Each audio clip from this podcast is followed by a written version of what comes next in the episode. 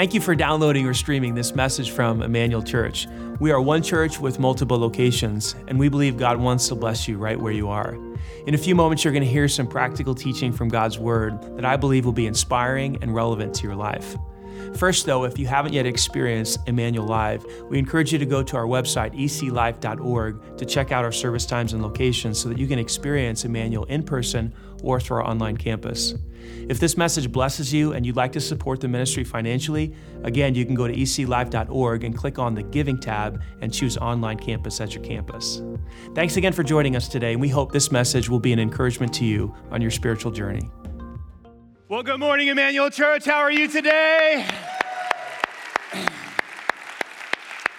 It is so good to be here with you wherever you are joining us. If you're joining us somewhere around the country in another state, maybe Florida, maybe Arizona, maybe California, maybe New York. I know my mom likes to watch. Hi, mom. How are you out in New York? We want to welcome you. If you're joining us at home today on our online campus, we welcome you. At one of our campuses, Garfield Park, Banta, Franklin, or Greenwood, let's give it up for all of our first time attenders. And all of you regular attend- attenders, welcome back. We are starting a brand new series today called The Art of Living. You know, I truly believe that, uh, that life is like art. I really do. I'm going to explain what I mean here in just a second, but I remember growing up watching a guy named Bob Ross. Anybody else? I'm kind of dating myself a little bit. Bob, some of you Bob fans. If you don't know who Bob is, you can kind of Google it, YouTube it. I love Bob's hair, first of all, really cool hair. But beyond that, he would, he would literally, it was about a 30 minute show, and he would start with a blank canvas, and he would take out all this paint and all this, you know, tools, his, his brushes and his little knives and scalpels or whatever they were. And, and 30 minutes later, he would have this unbelievable work of art with like mountains and trees, and sometimes there'd be a lake and sometimes a little river. And it was unbelievable to watch it happen. In 30 minutes' time, as a little kid, I remember how much skill do you have to have to paint something like that in 30 minutes? Anybody else wonder that? I love Bob, the way Bob would use the tools too. Remember, he would smack the brush against the thing to dry it off? That was always so cool to me. And then he would like take his scalpel and his knife and he would like make the, the lake kind of like shine or have some sheen on it. Like, how did he do that? You know, and, and, then, and then he would notice like there was a little tree over here that was kind of lonely. Remember the lonely trees? And he'd say, oh, he would need a friend. So let's give him a little friend. Do, do, do, do, do, do, do, do. You know, and 30 seconds later, there's another tree there. It's like, how did he do that? You know, it's like so amazing. Here's what I noticed about great art, and it's not just painting.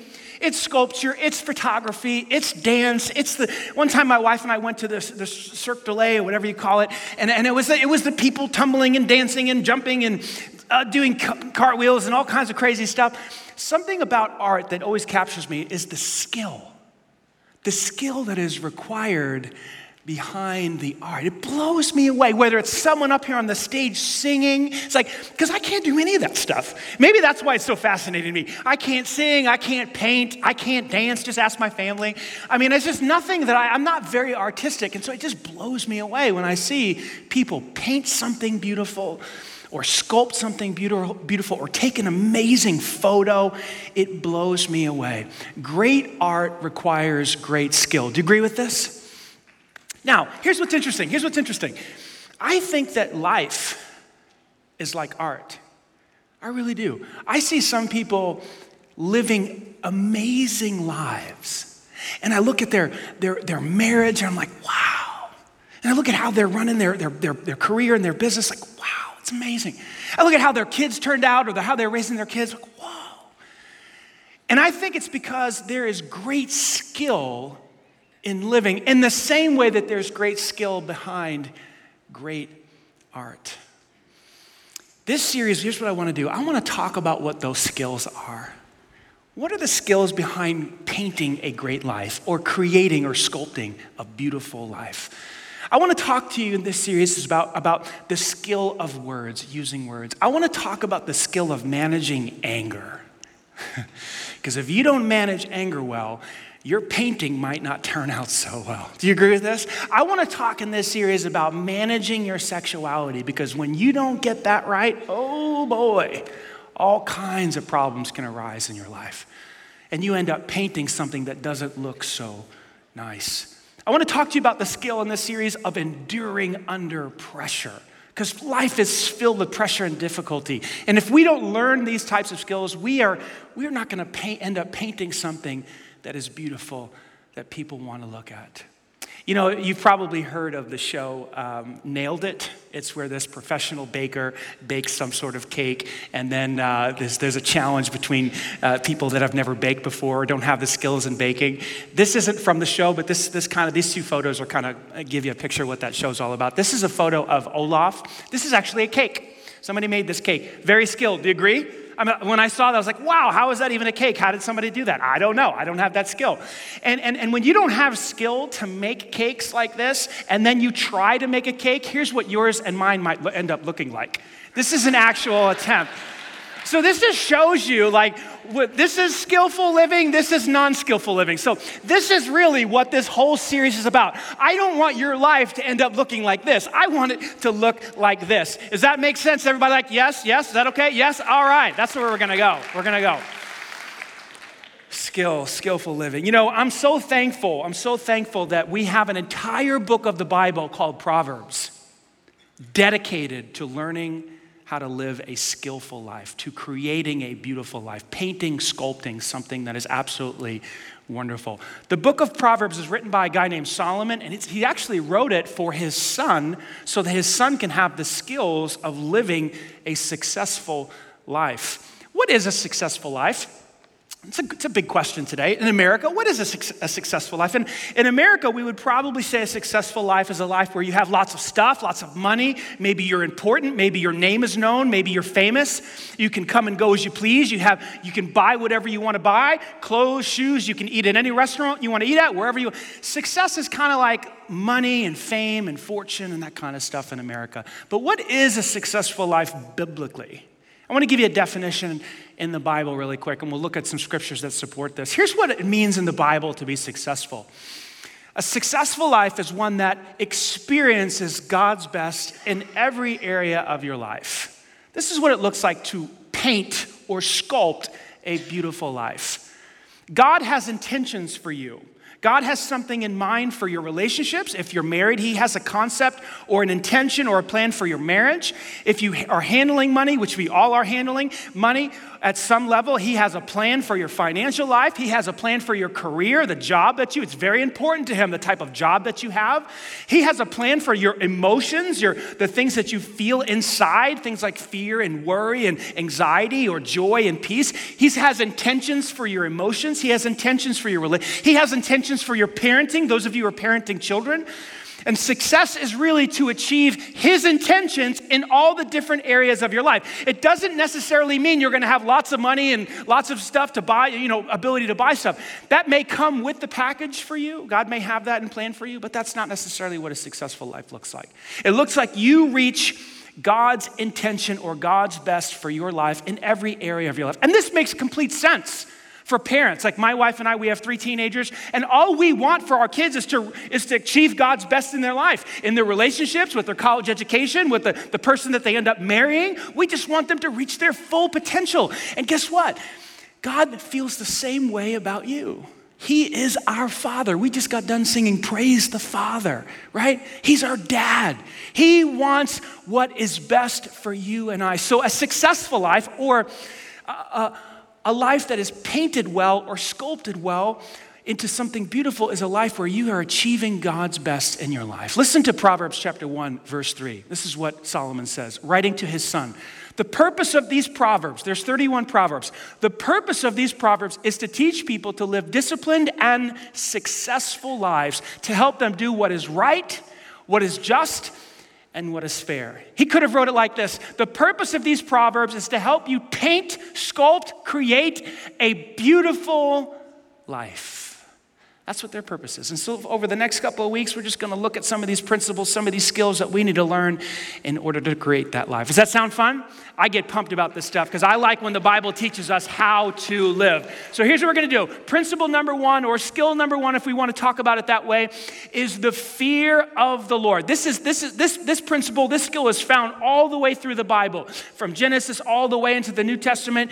But in Proverbs in particular, Solomon lands on this skill and he says it's it's the foundational skill.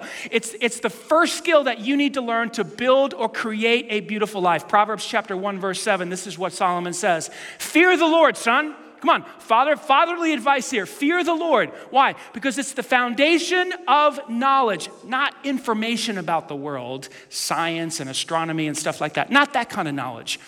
Knowledge of how things work knowledge of how your emotions work, knowledge of how to handle your words or control your anger, knowledge about how sexuality works, what's good and what's right, knowledge about how life works. Another word in the scriptures that is used synonymously with knowledge, specifically in Proverbs, is the word wisdom. In Proverbs chapter 9, verse 10, Solomon says it like this The foundation of wisdom is the fear, or the fear of the Lord creates wisdom in your life. Solomon's saying, but fools despise wisdom and discipline. Son, he's saying if you want to have an understanding of how life works, you have to fear the Lord. Now, the fear of the Lord is not a popular topic for sermons or pastors to preach or even churches to talk about because it's a little bit of an odd statement. Like, am I supposed to be afraid of God? Are you supposed to be like afraid of God? Is he going to smash you if you your life if you mess up? That's not what we're talking about here. If we're not talking about being afraid of God, what does the fear of the Lord actually mean? Well, in the, in the, scriptures, it teaches it like this. This is the definition of what the fear of the Lord is. The fear of the Lord is a, a deep respect and honor for God that leads you and I to do the things that God would want, to do things God's way. It's a deep awe and respect of who God is and in spite, and in, in, in relation to that, not in spite, but in connection to that, or in view of that respect and honor, we just do things His way. Let me give you an example. Who, I don't know what, who your, your idol is or who the person you is that, uh, that, that you respect the most in this life. Like if Billy Graham would still would, would be alive, he would be, he would be my guy. Uh, but imagine having that person over your house for dinner. Like right now, the person who's alive I probably admire the most is Michael Jordan, you know, not necessarily uh, because of uh, things that he's accomplished uh, off the court, but things that he's done on the court because he's the GOAT. Okay, but I just had to slip that in there. Anyway, so the GOAT comes over to my house, right? Greatest of all time. Those of you like, what's a GOAT? Okay, anyway, anyway. Uh, LeBron who? Okay, whatever. Okay, okay, okay. So, so, so, we're, so Mike's coming over. Mike's coming over. We're on a first name basis. And, and here's the thing How, what does that evening look like? Jackie and I are having dinner right? We're gonna, he's gonna come into the house. What's that? What, what are we doing? What are we thinking? Well, we're thinking about everything. How does the house smell? How does it look? What does he like to eat? You know, what are we to talk about? What, what are we to do with the kids? Are we to make them leave? Are they to stay? Like, like who's to, like, what, every single detail we would plan out. Why? Because we were thinking through the lens of what would make him feel respected and honored. How would, how can we make it so that he has a great time? What does he want to do? Does he want to smoke a cigar before dinner, after dinner, during dinner? Mike likes cigars if you didn't know that. Anyway, so, so we're thinking through like all these different things. Why? Because of the deep respect and honor that we would have for him. Listen, this is the way it works with God. But God is so much greater. Jesus is so much greater than Michael Jordan. Doesn't, he doesn't even com- compare. Like Jesus, here's what it means to fear, fear the Lord. Like, well, Jesus, what do you want? What makes you happy? What pleases you? What makes you comfortable? What would make you uncomfortable? Because that's what I just want to, I, I, I, so deeply respect you and honor you. I'm going to live my life in such a way that, that, that makes you smile. Listen to how Paul says it in Ephesians chapter 5, verse 10. This, is, this has not, he doesn't use the phrase fear the Lord, but this is what it means. Watch this. Carefully determine what pleases the Lord. Like if this is all you did, you would fear the Lord for the rest of your life. You wake up in the morning, first thing you do, what pleases you, Lord? Like, wh- what do you want me to do? How do you want me to start this day? How do you want me to prepare for this meeting? How do you want me to handle this situation? Like, what do you want me to eat? What do you want me to wear? Like, what, in every single aspect of my life, whether it's finances or relationships or my marriage or my parenting, what would please you? That's what it means to fear the Lord. Now, this is a, this is a very uncomfortable idea because that means you have to invite Jesus into all, all areas of your life. And we don't like Jesus in all areas of our life, right? Right? I mean, I know some of us are not Christ followers yet. Our hope is that you would become one if you're tuning in today, watching. But for those of us who are Christ followers, like, this, this bothers me. Here's why. Because now I have to ask Jesus, what would please you when I approach a roundabout? no, no, no, no, no. This is real. Like if we're talking about like real life, like like like not just preaching ideas about you know whatever you know big floaty ideas. Like really, like how does the Bible and life intersect? And Jesus would say, "Yes, I want you to ask me about how to approach a roundabout." So I did this week. Okay, for the first time ever because I, I, try, I, try, to practice what I preach, you know. So I'm pulling up and like, okay, roundabouts, you know. And typically, if you don't know, you know, they usually, uh, someone usually d- just, just messes it up. Not me, not me. And they, and, they, and they either speed up and they fly through the roundabout, which is a no no because there's a big yield sign there. It's a triangle. Have you ever seen it? Anybody? Okay which means you slow down. Anyway, so or or or people just come to a stop, which is not a stop sign. Stop signs are they're red, and you can really see them.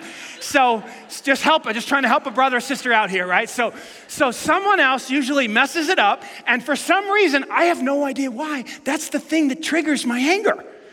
It does. I don't know why. It's, a, it's a, such a silly thing.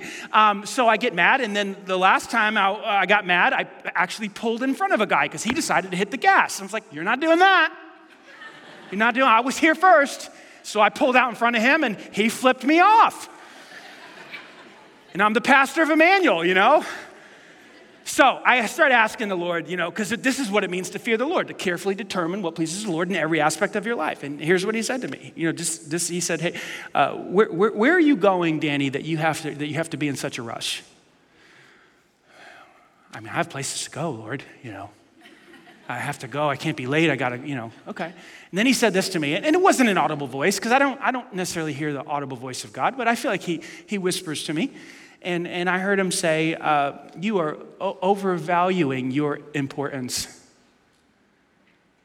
I was like, wow, dang, that's tough. you, he said, you can, you can stop, you can slow down, and you can relax. If you want to know what it looks like to go through a roundabout in a way that pleases me, show some grace to the people that don't know how to go through a roundabout. Really? That's a lot to ask. So, so no, not no lie. You you be proud of your pastor. This is one of the moments where you can be proud. I actually I actually went through a roundabout this week, and I was doing this right here, and I was thinking about it, and I was trying to fear the Lord, and and and somebody sure enough screwed it up, and I I, I nothing nothing. I was like, I slowed down and go ahead. you know. Now I mean, okay, don't clap because we'll see what happens today or tomorrow. I'm, I'm sure I'm going to screw it up. And then, I, and then I heard the Lord say, put the E on the back of your car. Put the E, just put it on there, just as a reminder, like, you know, so that if you ever are tempted to, to, to cut someone off, or just, they'll see the E on the back as you cut them off. And, and hopefully, so I did that. So anyway, um, you know, this is what this is what I'm talking about. I'm talking about like this changes the way you live and the way you drive and the way you speak to your spouse when you say, God, I want to carefully determine what pleases you. Let me give you two specific things that this does for you to help you paint or sculpt a beautiful life, because that's what we're talking about. We're artists. You say, Well, I'm not an artist. Well, well, you can step out of singing and dancing and painting, but you can't step out of life. You're going to live, you're going to produce something. Let's produce something beautiful, right? So here's how it works how does the fear of Lord help us to paint, sculpt a beautiful life? Number one, it helps us to avoid evil. It's a simple idea, it's not deep. When you fear God, you just you stay away from the wrong things. Proverbs chapter 16, verse 6, this is what King Solomon tells his son. By fearing the Lord, son, people avoid evil. How?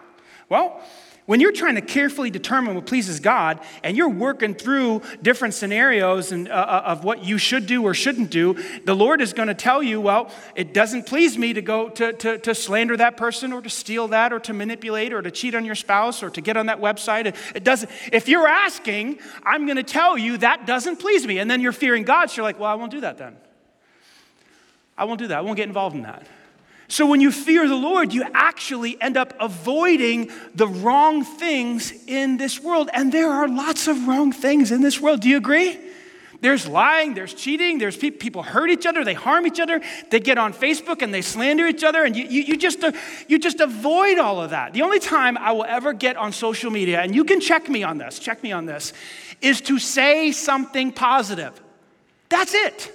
I never, ever, ever, I'm not saying I'm the greatest, so please hear me say I screw up in many, many ways. But when it comes to social media, it's like, all I'm gonna do is encourage people. I'm not gonna call people out.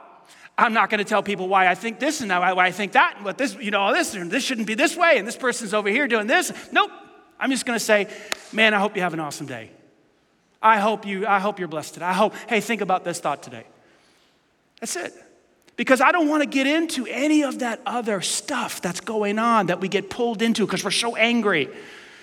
When you fear the Lord, you avoid all kinds of evil. Think, think about right now the stuff that you have gotten involved in that you shouldn't have been involved in, whether it's a relationship or, or a financial deal or something that was wrong and you knew it was wrong and you got involved, involved anyway, and, and now there's all kinds of consequences. Oh, you could have avoided that because when you fear the Lord, you avoid evil. It's not a deep thought, but it works beautifully. It helps you to create a beautiful life. When you get involved in evil, it's like taking a paint can and throwing it on your canvas and it screws the whole thing up. And there's brokenness and broken relationships and lack of trust. And maybe there's a sexually transmitted disease in there. And it's just like you wreck your life. See, Joseph feared the Lord. Joseph, if you remember the story, was sold by his brothers into slavery. Amazingly, he gets placed in a guy's house named Potiphar, who's like the, you know, the second in command underneath Pharaoh. He's the captain of, the, uh, of, of Pharaoh's guard, King Pharaoh in Egypt. Some of you know the story. I preached about it in the first weeks of COVID. Joseph's in Potiphar's house. He does such a good job. Potiphar promotes him to, and he says, You're in charge of my entire house, all the crops, all the staff, all the, all the money. He, puts it, he promotes him all the way to the top. And one day, Potiphar's wife takes a look at Joseph, and he's kind of cute. He's handsome, he's good looking, he's got some shoulders on him. She's got an eye for Joseph. That's what the Bible says. And she starts to come on to him day after day after day, and she wants to sleep with him. And Joseph's like, he's in his prime, you know. I mean, he's definitely like a, an average guy that would, you know, take the opportunity, but he fears the Lord. One day, one day, Potiphar's wife comes to him so, on so strong, he finally has to confront her. Listen to what Joseph says to her in Genesis 39. No one has more authority in this house than I do. Your husband has held back nothing from me except for you because you are his wife. It's wrong for me to sleep with you. Come on. And then he tells her this watch this. How could I do such a wicked thing? How could I commit adultery with you? You're a married woman. It would be a great sin. Say it with me against God. You know what that is right here? That's Joseph. Carefully determining what pleases the Lord, what displeases the Lord. See, unfortunately, most of us, you know what, you know what kind of filter we use to, to determine whether or not we're going to do something wrong or right? Here's what we use to our shame. Am I going to get caught? Because if I'm going to get caught, I don't want to do it. But if I can get away with it, game on. See, Joseph was in charge of the house. He could have got away with this all day. There were 50 rooms in Potiphar's house. I'm making that up. It was a big house. He could have snuck into a different room, nobody would have found out. But when you fear God, you're like, man, I can't. God would be displeased with me. And so you avoid all kinds of evil in your life by fearing God. You end up painting a better life. Number two, it's not just about avoiding evil, it's about being drawn into the good. When you fear God, when you are trying to carefully determine what pleases the Lord, when you have a deep respect and honor for Him that causes you to want to do things His way, you are drawn into the good that He wants to do on this earth. How many of you believe that God wants to do good on this earth? I know it's hard to believe when you turn the news on and you see all kinds of crazy stuff going on, but God, the reason He has, Jesus has not come back yet, is because there is still good that He wants to do. That's why we're involved in Impact Week. We're saying, God, we want to bless our community. We want to be your hands and feet. We want to show people your love. God has good things that He wants to do, and He wants you to be caught up in them. And when you fear God, that's what happens. Watch Proverbs 14, verse 2. Those who follow the right path, those who are involved in doing good things, they fear the Lord. Why? Because they're trying to carefully determine what pleases the Lord. And what pleases the Lord is the good. Helping people, telling the truth, being honest, paying your bills, paying your taxes, right? Doing the right things. But those who take the wrong path despise him. They want nothing to do with God. They don't care about what God thinks, they don't care about what pleases him or what displeases him. They just could care less. See, when you fear the Lord, you're drawn into the good because you're constantly asking. You're starting your day like, God, what good things do you want to do today? Who do you want to bless? Who do you want to help? What, what, what, how can we bring some, some solutions? How can we bring some healing to the office? The office has got some tension. My marriage has some tension. How can you use me to, to, to bring some, some resolution and be involved in, in, in solving this or helping? That's what God wants to do. And so you, get you end up being caught up in that.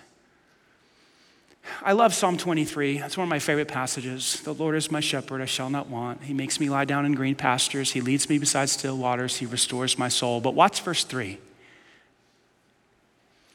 He leads me in paths of righteousness. When the Lord is your shepherd, He's the leader of your life. He's leading you. You're starting your day with Him. He's telling you what to do, and you're following Him where? Into paths of righteousness truth telling, honesty, kindness, gentleness, serving, being a blessing to your family first, then your community, right? You're following him in paths of righteousness. Why? For what purpose? Watch this. For his name's sake. What does that mean when the Bible talks about a name? Well, a name in the Bible, when it's brought up, it means character. So, what David is saying here, King David is saying, is God, you lead me down the right path so that my life can give people a picture of who you are. That's what it means when he says, for your name's sake so that they can watch what I do and how I lead this nation and get a picture of what you're actually like. Jesus would come along years and years and years later after David and say these words Let your lights so shine before men that they might see your good works and give glory to your Father who is in heaven. See, the purpose of our righteousness or our good deeds or our right living is to give people a picture of who God is. I heard a preacher say many years ago, uh, I think it was St. Francis of Assisi, who was not a preacher, but he said these words. He said, Always be preaching the gospel, and when necessary, use words. Powerful statement. You don't always have to be preaching. Talk, talk, talk, talk, talk. Be living. Be kind. Be generous. Help. Walk down the right path, and your life will be your message. Your life will show people who God is. This is this is how we paint. Again, what are we talking about in this series? We're talking about painting, creating, sculpting a beautiful life. If, if you took the path of righteousness, not perfectly, nobody's perfect, nobody always does good and never sins. We learned that from Ecclesiastes. But if you took the right path as much as you possibly could, using grace when you mess up to get back on the right track, if you did that decade after decade after decade after decade, what would your life look like? What would they, what would they say at your funeral? Who is, who's going to stand up and talk about you? And what are they going to say about your life? This is what we have to think about.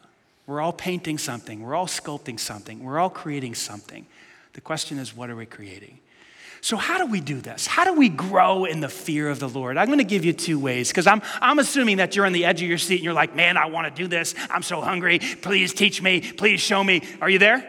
Good. I'm just going to presume and I'm, I'm going to make believe you're there, okay? So, here's where we're at. How do we do this? How do we grow in the fear of the Lord? Two ways. Number one, we're going to become more aware of God's presence. We're going to intentionally try to become more aware of God's presence. When I read this book, and I hope you read it too, from the beginning to the end, God is trying to communicate to us that He wants to be with us. He is constantly saying this. He said it to Joshua when Joshua was getting ready to go into the promised land I'm going to be with you, I'm going to be with you. Isaiah the prophet says, I'm going to be with you, I'm with you. Jesus said, Hey, make disciples of all nations, and I'll be with you to the end of the age. I'll be with you, I'll be with you. Cover to cover. That's, that's the message. If you are unaware of God's presence in your life or you, you feel like He's nowhere to be found, it's not God's fault, it's our fault. We are not aware of His presence. We get so caught up in the physical, all we can see the physical things. We cannot see the unseen. We struggle to see the spiritual reality of the kingdom of God. And so we have to work at it. We have to work at it. We have to become aware of God's presence. Why? Because if we are knowledgeable of God's presence in our life, it will change the way we go through roundabouts. I'm not kidding. It works. It'll change the way you talk to your spouse. It'll change the way that you manage your sexuality. It'll change everything in your life. If you're aware that God is with you, you will act differently, yes or no? In Proverbs chapter 5, we're going to talk about this in a whole talk. We're going to talk about sexuality. It's going to be a lot of fun. Cody kind of got us started on that last week and when his pivot talk and his whole honeymoon story. That was great. Thanks, Cody. Um, but sexuality is a big deal. And Solomon wanted his son to be pure sexually. So in Proverbs chapter 5, he takes an entire proverb to deal with this issue of sexuality to help his son be pure. In chapter 5, verse 21, listen to the motivation that he gives his son to stay sexually pure. Proverbs 5, verse 21. Son, for your, your ways, your paths, your choices, all of them are in full view of who? Of who? Of the Lord. He watches your whole life. He never takes his eyes off you, son. There's no such thing as a private moment. You think you're alone and you're not alone because God is with you, son. And not only is he, uh, not only are his are your ways in full view, he's also examining them. He's looking at the, uh, he's looking them over page by page. He's watching. He's pondering everything you do, everything you say, everybody you touch or don't touch. Son, when it comes to sexuality, remember the Lord is with you. That's motivating. How do we become aware of God's presence? There's so many ways. There's so many ways. For me, I start first thing in the morning with this book. When I read it, I feel his presence. I feel like he's speaking to me. Immediately, I'm drawn in, and I, I just know that, that the Lord is my shepherd. I, I, it just works that way for me. I can read it 30 minutes, and I'm, I sense him. Then I'll play some music, and, and it'll, it'll, it'll even intensify on the Emmanuel app, we always put the three songs that we're going to do every worship session here. So I'll get on the Emmanuel app and I'll listen to the worship songs that we're going to come here and sing. And again, I'm drawn into his presence. There's so many different ways you can become more aware of God's presence. You can go for a walk outside in nature. The Bible says the heavens declare the glory of God, the sky proclaims his handiwork. You can, if you connect to God through nature, get outside and take a walk, watch a sunset, watch the birds, connect, sense His presence. If you connect with God through relationships, then get around those people that draw you in, and the conversation begins to, to focus on who Christ is. And I do that every other Friday with a group of men, and we, we have a small group and we meet. And, we, and, and when I'm with those guys, I sense God's presence. There's so many ways. You can put a ring on your finger to remind you, you can put a cross around your neck to remind you that God is with you. Listen, you can even get a tattoo. Yeah, you heard that. You heard me say that. You can get a tattoo. Uh, I don't personally have one yet because I don't have enough courage to get one, but I know some people that have, have Bible verses that, were, and, and they're on their body to remind them that God is with them. There's so many different ways that you can become more aware of God's presence. When you know that He's with you, you'll begin to fear Him. And when you fear Him, you'll avoid the evil and you'll be drawn into the good. Secondly, the second way that we become, we grow in the fear of the Lord is to remember that our lives, our lives will be judged. You will give an account of your life. There's going to come a day when you will die and you will stand before God and your life will be judged. King Solomon wrote it like this in the book of Ecclesiastes, chapter 12. He spends 12 chapters talking, philosophizing about life. This is his conclusion Ecclesiastes, chapter 12. Here now is my final conclu- conclusion fear God and obey his commandments, for this is everyone's duty. Why? Why is this the whole point of life? Listen to what he says. God will judge us for everything we do, including every secret thing or everything that you thought was secret, because there's no such thing as a private moment, whether it's good or bad. Your life will have a judgment day. The author of Hebrews said it like this It is appointed for man once to die and then the judgment. The Apostle Paul took the same words from, from, Saul, from uh, Solomon in Ecclesiastes, and this is what he wrote in Second Corinthians For we must all stand before Christ to be judged. Every single one of us will stand before him and our life will be evaluated. We will each receive whatever we deserve for the good or the evil we have done in this earthly body. The fear of the Lord helps us to avoid the evil and to be drawn into the good. Do you want, how do you want your judgment to go? You're going to have one. I'm going to have one. We're all going to stand before Christ. And what this does is it doesn't scare me. It, it, this is not intended to, to, to, to, to make you afraid of God. This, this, is, this idea, this concept of judgment is supposed to motivate us to be drawn into the fear of the Lord so that we would avoid the evil and be drawn up into the good. When I stand before God one day, and, and I will, and you will, I know God's going to go over the bad stuff I did. I, I know. And, and it's going to be part of it, it's going to be part of your judgment as well. But if I fear the Lord, I can minimize that such that most of my judgment will be talking about the good things that we got caught up in together. Oh, remember we did this? Remember we launched that new campus? Remember all those people came to Christ? Remember that series we did together? And remember Impact Week? We got all the church, 500 some people together, and we blessed the community. Remember, remember, remember all the good that we, and, and, and I envision in my uh, judgment that most of the conversation is about the good that we got caught up in together. Let's talk about the goodness in your marriage and how, how this happened and this happened, the goodness in your parenting and the, the choices that you made. And I can almost see Jesus start talking about the bad stuff. So, hey, can we start talking about the good stuff again? can we refocus? What about that one time? the choice is ours. How do you want your judgment to go? Here's what I would love to hear God say, and I think you would too. Well done, my good and faithful servant. I've evaluated your life. You were not perfect. We got to go over the whole thing. But well done, my good and faithful servant. If you want to hear those words from Jesus, I would urge you to choose to fear the Lord. What is the fear of the Lord? It is a deep respect and honor for God that causes you to want to do things His way. Here's what it looks like you carefully determine in every aspect of your life what would please the Lord, whether it's in your marriage or at a roundabout or at the office or how you talk to your boss or how you treat your employees if you're in authority. He wants to be involved in every aspect, and every aspect will be judged. So just ask that question Lord, what, what pleases you in this situation? You're going to end up avoiding the evil and you're going to be drawn into the good. Now, as we wrap up today, Jesus called the life that he came to give you and I abundant life. He actually said it like this in John chapter 10, verse 10 I've come to give you life and to give it to you abundantly, more than you need, in the sense of joy and peace and fulfillment and satisfaction and love and a sense of contentment, a purpose. I've come to give it to you. And if you trust me, you can experience that right now. In the midst of all the other kingdoms that are at play right now, you got the, the kingdom of the devil, you got the kingdom of man ruling and reigning, and they're clashing all the time, and it seems like the world is teeter tottering on, on, on catastrophe and, and existence. And in the midst of all of that, you can step into the kingdom of God and experience joy and peace.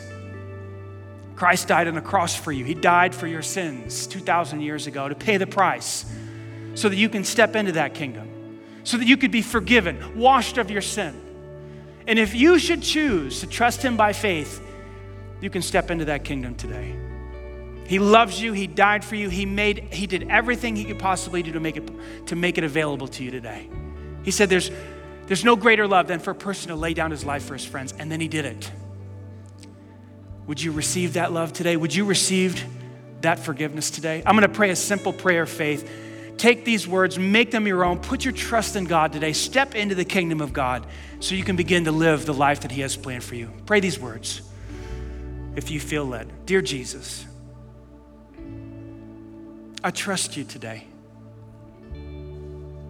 I step forward in faith. I believe you died for my sin, died in my place, paid the penalty, for all my wrongs, all my sin, all the evil that I've done. I ask you to cleanse me today. Wash my soul. Make me a brand new person as I reach out to you in faith.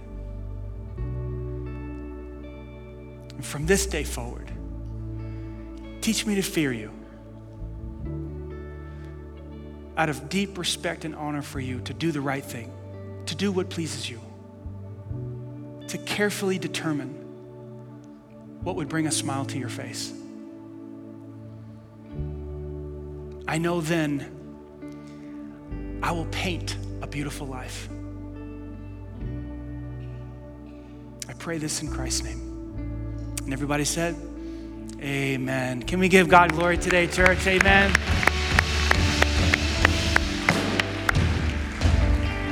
If you just prayed that prayer, if you just stepped into God's kingdom, we would love as a church to put a gift in your hand. We call it our saved box. The Bible says, Whoever calls upon the name of the Lord will be saved, saved from their sins, saved from the penalty of sin, given a brand new life in Christ. Inside this box, there is a Bible. There is some information on how to get connected with our church. There's also a mug in here, a coffee mug to say congratulations on your decision. If you would text the word saved to 65248, we will put one of these in the mail to you to get you started on your new journey with Christ. Can we give God glory one more time? Amen. Come on, nice and loud. Make the choice today to fear the Lord. Become more aware of His presence. Remember that one day you will give an account of your life to Him and watch how your life changes. Watch how you begin to make better decisions by avoiding the evil and being drawn into the good. Will you pray with me and then we'll hand things off to our local teams? Father, thank you so much for the wisdom that you gave us through Solomon, through the book of Proverbs, to show us what a successful life looks like to show us how to sculpt, create, paint a beautiful life, one that honors you, one that brings glory to your name. Help us to fear you today, to grow in the fear of the Lord. We pray this in Christ's name. Amen. God bless you guys. See you next week. I'm going to hand things off to the local teams now. God bless.